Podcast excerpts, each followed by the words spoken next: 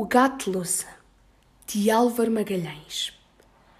Coitado do gato louça, pousado na mesa redonda, sobre um paninho de renda. Não há quem lhe fale, não há quem ouça. Ninguém sabia, mas quando a noite caía e toda a gente dormia, o gato louça saltava, corria, fugia, caçava. Depois descansava na mesa redonda, sobre um paninho de renda, a meio do corredor, e adormecia, sonhava. Tanto andou que um dia se partiu em mil pedaços que deitámos fora.